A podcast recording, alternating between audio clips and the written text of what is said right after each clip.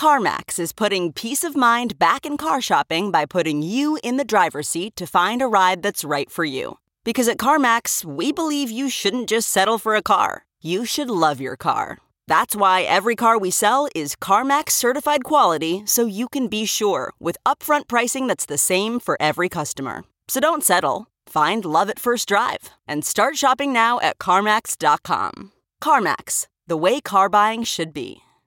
Worried about letting someone else pick out the perfect avocado for your perfect Impress Them on the Third Date guacamole? Well, good thing Instacart shoppers are as picky as you are. They find ripe avocados like it's their guac on the line. They are milk expiration date detectives. They bag eggs like the 12 precious pieces of cargo they are. So let Instacart shoppers overthink your groceries so that you can overthink what you'll wear on that third date.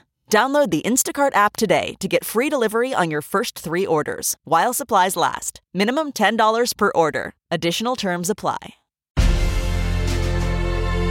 Hello, out there to our fellow royal lovers, where each week we give you a royal roundup on our favorite family. I am not Christina Garibaldi. Molly. I'm not. I'm Joe Drake filling in for Christina while she is out on maternity leave because Molly, I'm sure you heard the news. Christina gave birth to her own royal baby on the same day as Lilibet Diana. Christina gave birth to Lucas Michael Mastro, and we are so excited for her. And I will be filling in while Christina is on maternity leave. And of course, we have Molly Mulshine as always. I am so excited for Christina. And hello, Joe. It's so Hi. great to be hosting with you. Yes, I'm so excited. I, I cannot believe I knew I was coming on to fill in for Christina, but when I heard that her son Lucas was born, and then on Sunday, finding out that Lilibet Diana shares the same birthday. I mean, she is actually meant to be the host of the show. she is following in the royal footsteps. Really, like it's fate. And Lucas, Lilibet, they kind of go together. Eight. Amazing. I can't believe it. I love that. All right. Well, let's get into our royal roundup because, as I'm sure you all know, this week is all about baby Lilibet Diana. So, Molly, I got to ask, what was your first reaction to the name? Because that's the first thing that goes out when any baby is born, let alone a royal, is what's the name? And people automatically give their opinion. So, what was yours? I was both surprised and not surprised, if that makes sense. Same. Because I think we all knew Diana was going to be incorporated somehow. And I think if they didn't also include a nod to the Windsor family, that would be seen as you know, sort of a dig. So it Right. made sense that they had to include both. I was surprised by Lilibet. I was not expecting Lilibet, but then once it processed, it sort of made perfect sense. Right. Right. I had the same reaction. I read Lilibet thinking, oh, that's different. But I knew, I w- once I let it process, I remember that that was the Queen's nickname. So it was obviously very much a tribute to Queen Elizabeth. And even the late Prince Philip called uh, Queen Elizabeth Lilibet. It was sort of her nickname from um, her childhood that has continued on. So it's sort of the perfect, like rather than naming her Elizabeth, it's the perfect next option, I guess, you know? Yeah, it's really interesting because it is also so similar to Charlotte's name. Charlotte's name is Charlotte Elizabeth Diana. So this is like its own Oh, little I forgot about that. right? It's like a sort of more like modern spin, I guess, even though the nickname, you know, dates back almost a hundred years now. It's Right. it's cool. It's like the it's like the same thing with a different stamp, I would say. Right. I think uh, old names are coming back. My niece is named Margaret. She was just born about a year and a half ago. And I think, you know, rather than like Mackenzie and Brittany, we're starting to see we're starting to see those old names really come back. And I think with the likes of Harry and Meghan naming their daughter Lilibet, I think it's going to give us common folk a little bit more uh, courage to name our kids something more old school. Us common folk. Yeah. Us common folk. That's what I think I am, especially compared to Harry. I think, yeah, definitely. I think there's going to be a big uptick in Americans naming their children Lilibet now. And like, how do you think the royal family's going to feel about that? Do you think they're going to think it's a nice tribute or maybe not so much? I don't really know. I mean, I obviously, to me, after watching that explosive interview with Harry and Meghan, which I personally loved, um, I think it's a nice tribute, but I think that is going to be so hard for people to forget. I think the um, the sort of pomp and circumstance of naming her Lilibet will go away in the coming days, but mm. the interview cloud will linger for a little bit longer. You know what I mean? Right. Definitely. And if you take away all of the sort of politically charged meaning behind the name. It is just a really cute name for a little girl. Like right. aesthetically, it's just an adorable name. But the thing is, you really can't take away all of the past that goes around what's going on with the family right now and everything. So it that makes it a really interesting choice, I think. Definitely, definitely. Well, and as we said too, Prince Harry uh, hinted at liking the name Lily because back in 2019, they were visiting uh, some school children in Birkenhead. And Harry was speaking to a mother who had a daughter named Lily, and he was interacting with them, even asking how the little girl spells her name. So I think he was already leaving a little Easter egg hint that that was uh, a name that he was into at the time, you know? Yeah, it's really cute. And also, a lot of people have pointed out that a lily is a flower. Meghan's mom used to call her Flower. And Meghan also has an aunt named Lily, who's really important in her life. There are so many different things that make the name so perfect for them. And it's it just works on a lot of different levels. And it is really cool to see that Harry actually has been on the record as saying that he likes this name before. Definitely. I'm really glad that that came out because obviously when everyone heard the name they thought lilibet diana is strictly a nod to the royal family. And people were you know remiss to find out that doria ragland meghan's mom as you mentioned was also given a nod. We just had to dig a little bit deeper into those stories to find out why. Because i think it's important too that we acknowledge the uh, meghan's family even though she has had issues with you know her half siblings and her father i think it is nice to acknowledge doria for sure. Yeah definitely. And she is the grandmother who's there at the end of the day boots on the ground kind of helping out and everything. So i mean that's enough of a tribute i feel like. To know that she's the she's able to get so much facetime with the baby i think is probably you know enough for her in in including all of the nods that are in the name to her Absolutely. side of the family yeah. family goes deeper than just getting like a name tribute. You know, you're right. mm-hmm. And also a lot of people don't realize that even the the Cambridge children, a lot of their names are present on both sides of their family as well. So, right. you know, Elizabeth is I think Carole Middleton's middle name. And okay. a lot of people think that Charlotte is based on both Charles and Carole. So, you know, they all get very creative with it. It's definitely. Yeah. Yeah.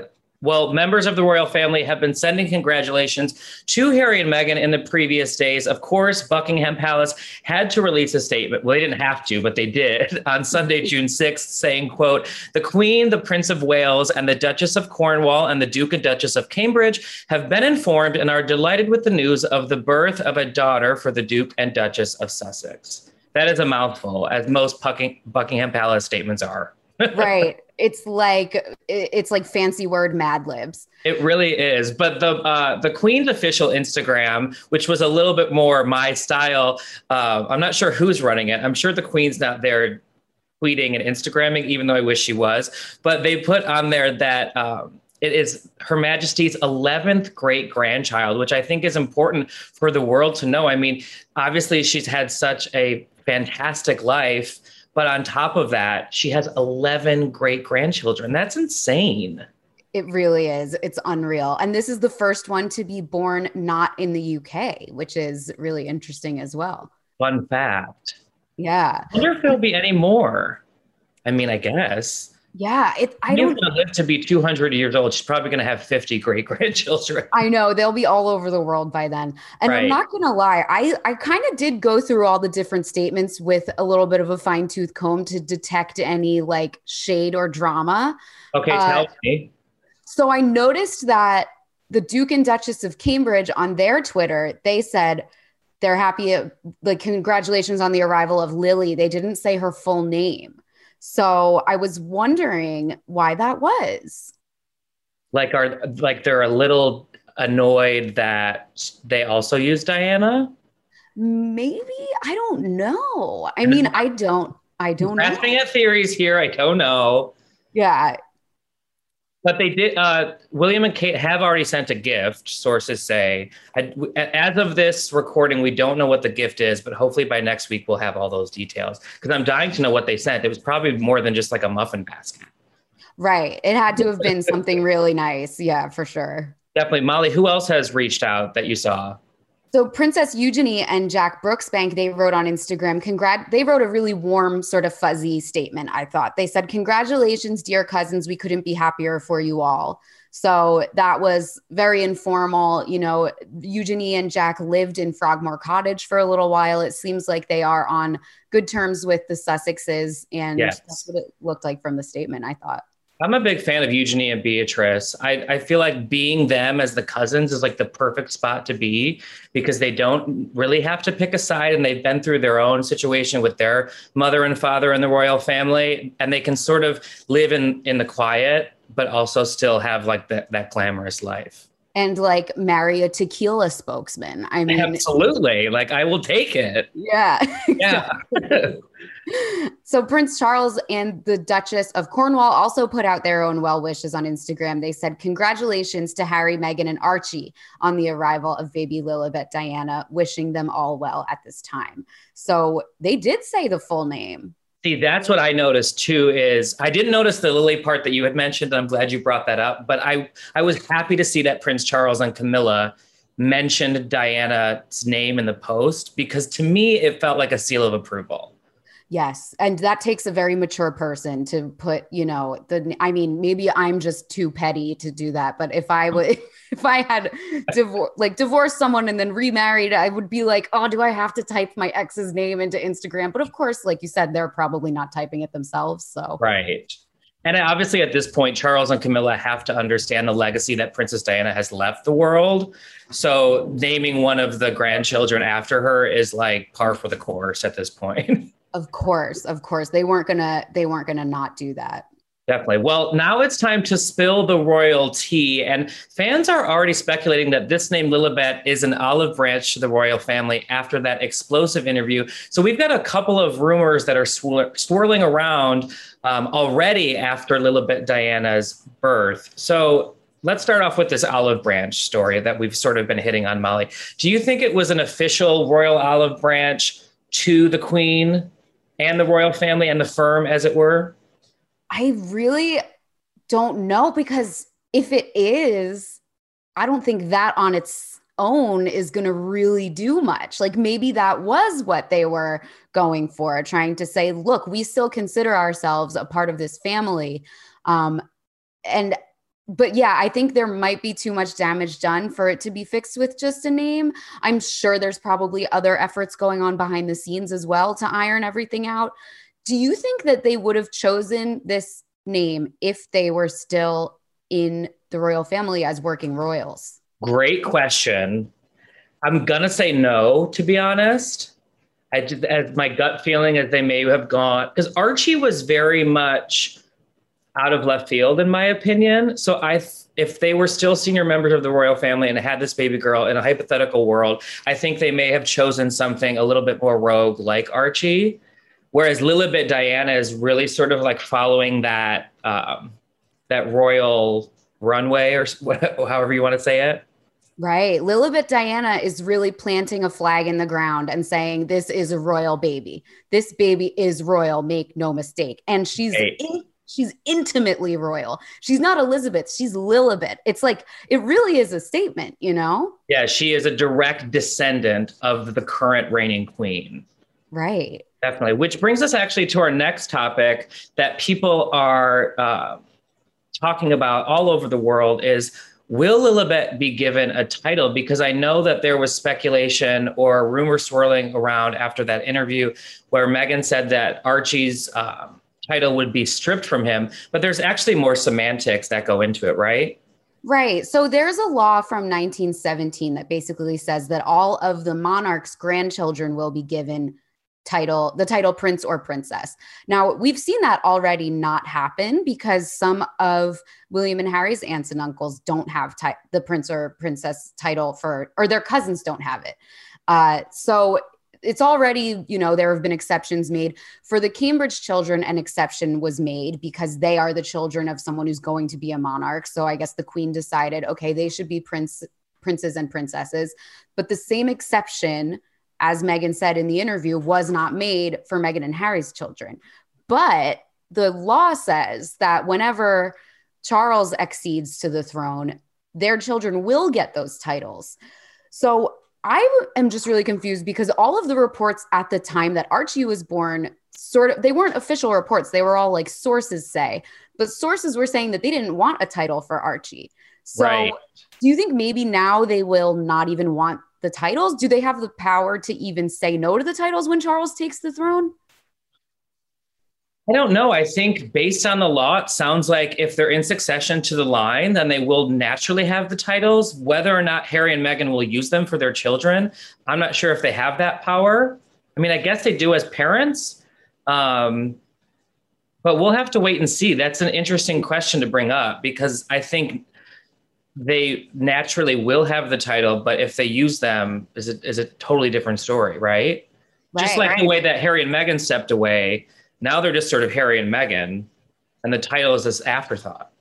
Yeah. And the other thing is they could have used some of Harry and Meghan's other titles for their kids, but they have declined to do that. They could have called Archie the Earl of Dumbarton until he becomes prince when right. Charles takes the throne, but they decided not to. So I, guess it's just, it seems like it's very black and white for them. It's like prince and princess or nothing. So I feel like right. I could see them maybe not wanting to buy in whenever that actually happens. I don't know. Right. We do not want an earldom. We only will take prince. right. Exactly. I mean, well, what's another, an earl? No one even knows what that is. Yeah, no one knows. We need prince or princesses only. But another factor that people are talking about in our next royalty subject is will Lilibet have American citizens, American citizenship or British? Um, and what do we know about that, Molly?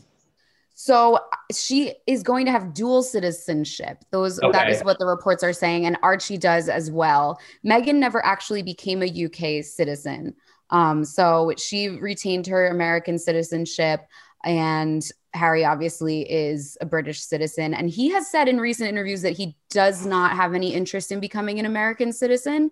So I guess they're going to keep it half and half. Yeah, and I think that really works for their children. If I was a child of a father who is British and a mother who is American, I'd be like, give me both. It just yeah. makes it easier for everyone when it comes to travel, you know? Right. then you can have both passports, and when you get to the airport, right. look at which customs line is shorter and go to that one. Absolutely. Especially since they're not senior members of the royal family. Archie and Lily may have to get on the Delta flight to London oh my gosh, I know. A right? fate worse than death. well, finally, our last bit of royalty comes from Meghan Markle's best friend, Piers Morgan, who is not my favorite person. Molly, take this away because apparently he tweeted something shady, which I'm not at all surprised by. What did he say? Right. I have beef with Piers as well, Joe. Okay. Okay, we, good but yeah, yeah, you know, he's he did. I kind of liked this tweet. He said, "To those asking for my reaction to the new royal baby, I am respecting her parents' constant pleas for privacy and declining to comment." Now, I think it's great that he's declining to comment because right, take we'll take it. But the other thing, and I always say this, is Harry and Meghan have never pleaded for privacy. We have never heard the words leave their lips we have never seen it in a statement. They have never said we want privacy. That's not what they it's haven't. about. Right. So interesting. I feel like it's been put upon them actually. That's a right. Everyone kind of assumes that they want privacy, but they don't. They just want to they they want to still be public figures. It's very clear that they want to still be public figures. They want to control how much information is released about them, sure, but they don't they're not like we want to be private citizens, you know? Well, I think you're absolutely right, Molly. And I think the biggest the biggest piece of evidence is that sit down interview. Right. Clearly, they don't want to be private people. If they did, they would have never done that interview. They wouldn't but, have a podcast. They wouldn't have a Netflix deal. They would. Right. They would know? have written a couple of books and retired with Diana's money, right? Exactly. It would have been very easy to do that. So it's very clear that that's not what they want. But as much as Harry grew up in that sort of firm lifestyle that was very regimented, he still was a public person. So that's all he knows. And as everyone also knows, Meghan Markle was an actress and was very public with her life before. So these are two people that are sort of just used to that routine.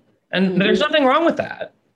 Absolutely. And the thing that I'm happy Piers Morgan has learned is the more you talk about a celebrity, the more famous you make them. So if he really truly doesn't want them to be a topic anymore, he should stop talking about them. So maybe Yeah, great that. point.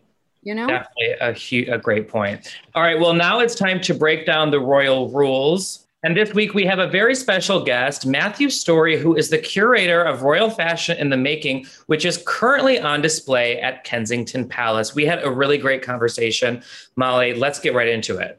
Well, first of all, I have to congratulate you on the opening week, is it, of this monumental exhibit. How has it been received so far? It's been brilliant so far. There's been a massive explosion in ticket sales. So many people want to come and see it at Kensington Palace, but there are still plenty of tickets left if you'd like to come and join us. I'm in New York. I need to fly to London for this. well, we are saying it's there's never been a better time if you're a UK tourist in the UK to come and visit, but hopefully our overseas fans will be able to come if and when restrictions lift. Yes, yes. Yeah, I am in London and I am definitely going to be coming to visit. I cannot wait to see this exhibit. So, you're displaying this iconic wedding dress worn by Princess Diana, and it hasn't been displayed since 1981. So, how did this come about that it would even be an option to put it back on display? Well, it has been displayed around the world uh, a few times since 1981, but it's the first time actually since 1996 that it's been shown at Kensington Palace, uh, Diana, Princess of Wales's former home, and it is the first time since 1981, but it's been displayed with all of the archive material from the Emanuel workshop. So that's the sketches, the samples, the swatches, the trial pieces, the paper patterns, everything that went into creating this iconic dress. And the dress hasn't been with those items since the day before the wedding when it was delivered to Diana. Wow. When was the first time you saw the dress? As you said, it's so iconic. I've only seen it in pictures, but I could imagine seeing it in person is a completely different ball game. What was your reaction? It is so different when you see it because I think everyone remembers if you were alive at the time, you were probably one of the 750 million people around the world watching the TV broadcast. If you were born later, you've probably seen it on YouTube. The moment when Diana stepped out of the carriage and that famous silhouette, so the big skirt, those big 1980s sleeves, the, the bows. But when you see it for real, what you're really struck by are the details. And I think that's where so much of the love and the care went into it. So you're struck straight away when you see it in the exhibition. And this is what I thought when I first saw it by the sparkle of it, because it's covered in thousands of little iridescent sequins. And it's that, that attention to the details that really strikes you when you see it for real. You mentioned yeah. the 1937 coronation gown worn by the Queen Mum. How was that how was that fabric even discovered?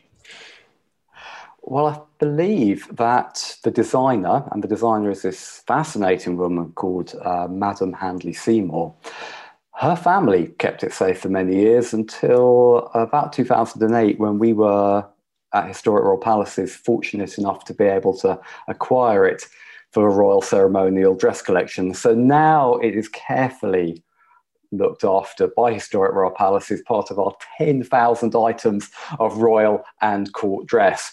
And our expert conservators gave it their very best attention before the exhibition. So it had a few creases. So using the most conservation safe technique. So that's using very slightly damp material and glass weights. There's no iron or steam anywhere near it. They gently smoothed it out and it looks beautiful. Uh, and uh, that is a fascinating garment because it is a little time capsule. actually, because it shows how the coronation dress was developed. It's made out of cheap cotton fabric, so they could work out the fit and the design before they cut into the expensive vinyl fabric. And it's covered in gold paint as well because they painted the design for the embroidery on first to work out how it should be. And that dress, that toile, prototype garment still has the original pins and tacking stitches in it from 1937. So it's the ultimate window into the designer's workshop. That's amazing. Did you learn anything new about Diana in this process or any of the other members of the family? For me, one of the most important items we show relating to Diana is David Sassoon's sketch for a dress she called the care, her caring dress. And it's this blue dress with bright flowers on it. And it was one of the princess's favorite dresses. She wore it over and over again, so much so that the press said, Give it a rest, stop wearing it. She wasn't going to, because she knew that children, especially, really responded to this dress. Children love bright colours. And so she often wore it when she was going to visit children and sick children in particular. And the sketch shows this broad brimmed hat, and she would never have worn it with that hat because she said you couldn't cuddle a child in a hat. So for me, that unlocked my understanding of Diana's wardrobe. That she thought about the people who were going to see her and the people she was going to meet when she made style choices. And actually, what really struck me was how there's a long history in the royal family of doing that, because we also show a sketch created by Norman Hartnell for the Queen Mother of the kind of clothes she would have worn to visit people who had been bombed out of their homes during the Blitz in the Second World War. And it's in this very sympathetic purple colour because the Queen knew, the Queen Mother knew, that how she looked was important. And so she wore these soft, sympathetic colours. She wouldn't have worn black, she wouldn't have worn green to such an event because it was unlucky. And for me, that was a bit of a revelation that what we think of as quite modern ideas of royal dressing have very long histories. Has the royal family been in to see the exhibit yet? Uh, they haven't yet, and I don't know if there's any plans at all at the moment. But they are well aware of it. Obviously, um, we have trustees at historical palaces who are part of the royal household, and the Duke of Cambridge and Duke of Sussex have very kindly loaned uh, their mother's wedding dress and also her going away dress, so they know all about it. What other sort of hidden Easter eggs or other parts of the exhibit should guests look forward to seeing when when attending? We have. Sure there's a lot. there are lots of little Easter eggs I put into Royal Style in the making. And we have cases which are designed to look like the designer's studio. So if you do come and see the exhibition, I really hope you can, have a look at what's on those tables because there's lots of little details. And one of my favorites is a set of keys on the Emanuel workshop label. And one of them says Elizabeth's key. And those are the keys that were used to lock Diana's wedding dress and all of the sketches and swatches up in a safe every night because the whole process had to be kept top secret. And if I can also give a shout out to our incredible people who worked on the exhibition design, have a look at the big backdrops behind each exhibit because we've got a big backdrop of Buckingham Palace behind the Queen Mother's Hartnell dress, a big backdrop of the Mansion House behind Princess Margaret's costume ball dress. And we deliberately chose photos which showed those buildings as they were at the time when those dresses were worn in them. And I'm so grateful to our amazing team for that level of attention to detail they put into it. Definitely. I'm also so interested doing research on you. You're also a LGBTQ plus his, history curator, which I think you know makes you the perfect person for something like this because we all know that Princess Diana has had such a uh, profound impact on the LGBTQ plus community, even when she was there. And, you know, back in the day, there weren't a lot of advocates for folks like us. What can you tell us about Princess Diana's impact during that time, during her lifetime? I'm so glad you asked that. Such an important area for me. And one story really stands out with Diana, Princess of Wales, and the LGBTQ plus community, and especially um, for gay men, because 9th of April 1987, Diana visited the Middlesex Hospital, and it was the first dedicated HIV/AIDS ward that she opened. And there was a huge amount of speculation about whether she would wear gloves or not because at that time there was a huge amount of ignorance about the disease, a huge amount of stigma because it was associated with gay men, and there was a lot of misunderstanding. People thought you could contract HIV by touching somebody who had it. And of course, Diana didn't wear gloves when she went to meet people, and she didn't make an exception that day. So most of the patients didn't want to be seen, they didn't want people to know that they had the illness. One patient, a man called Ivan Cohen, was very brave. He came out. He was happy to have his photo taken with the princess. And of course, she shook his hand without wearing gloves. And that sent an incredibly powerful message around the world. And she did get criticized for it. People said she's trying to remove the stigma about these people, but these people deserve to have the stigma. Was, that is what she was up against when she was shaking hands with people. And it really did make a big difference. She helped to educate people and she helped to remove the stigma around HIV and AIDS that was affecting so many gay men at the time. That's incredible. Well, we're sending Molly, since she's in London, she's going she's going to report back. I'm sure she's going to have rave reviews but matthew thank you so much. And molly when you're there you'll have to sync up with matthew and give us a little behind the scenes stuff. i know matthew let's get vip vip ticket. Yes. Can't wait for you to see it. I can't wait for you to see it well, that was a fascinating interview, Molly. I, I'm so jealous you're in London that you can go because I because of COVID restrictions, I don't think I'm gonna be able to see it. I know. I'm hoping that things are going to change in the next week or so because Joe okay. Biden's actually coming over to meet the Queen and everybody, which is going to be fun to talk about next week. But I'm hoping he's going to announce some changes to the travel stuff. But in the meantime, I am happy to represent us at Kensington. Thank you. As always, I'm not going to hold my breath for the VIP ticket, but I'm still going to go. Definitely. I can't wait to hear all about it. Well, now it's time for our royal history moment of the week. And I thought this week's is really interesting because we found out that Lilibet Diana Mountbatten Windsor, who we've been talking about all episode, shares the same birthday as someone in her family, right, Molly? Yes, she has the same birthday as King George III, who was born in 1738. People may remember him from Hamilton.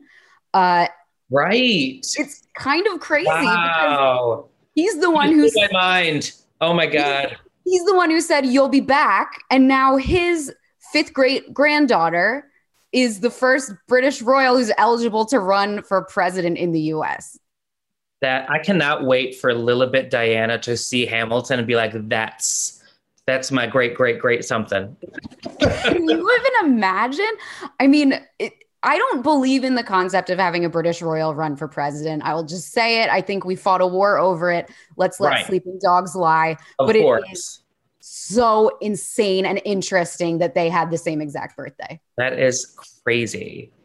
I love that. Well, finally, our last segment of each week, we have got to check in with our royal kids. And since we've been spotlighting one royal kid all week, I think it's only fair that we give a little bit of attention to Big Brother Archie because we have some exclusive news only to us weekly, right, Molly? Yes. So a source has exclusively told us that they're already back home in Montecito with their baby girl, the Duke and Duchess of Sussex. Archie absolutely adores his little sister and gives her lots of kisses. He's held her with the help of his parents. Oh, that is adorable. So cute. And the insider also said that he is, quote, such a kind, loving child, and there aren't any jealousy issues with the family's latest arrival. So. I love that they this insider put that out there because already the baby's like five days old or a week old at this point, and they're probably already going to be pitting them against each other, just like William and Harry, right? I know they're going to be pitting them against each other. They're going to be pitting Lilibet against Charlotte. It's going to be an ongoing thing. I know, I, but I will. I'm going to fight for Archie and Lily for the rest of my life because I know what it's like to have that sibling bond, and they're going to be unless they have more kids, they'll be the only two that understand what it's like to have parents like Harry and Meghan. Right. Just like William and Harry are the only ones to know what it's like to be uh, the sons of Princess Diana. That's an extremely unique place to be in the world. And I wish them nothing but the best. And I honestly think these kids are going to grow up to be, excuse the term, badasses. Yes. we, on my other podcast, we did an astrological reading of Lilibet, Ooh. and she is the chosen one, according to my co host, who's an astrologer. So if anyone wants to check that out, that yes. it, she's got all this Leo energy. She's the queen of the jungle. So everyone get ready for Lilibet.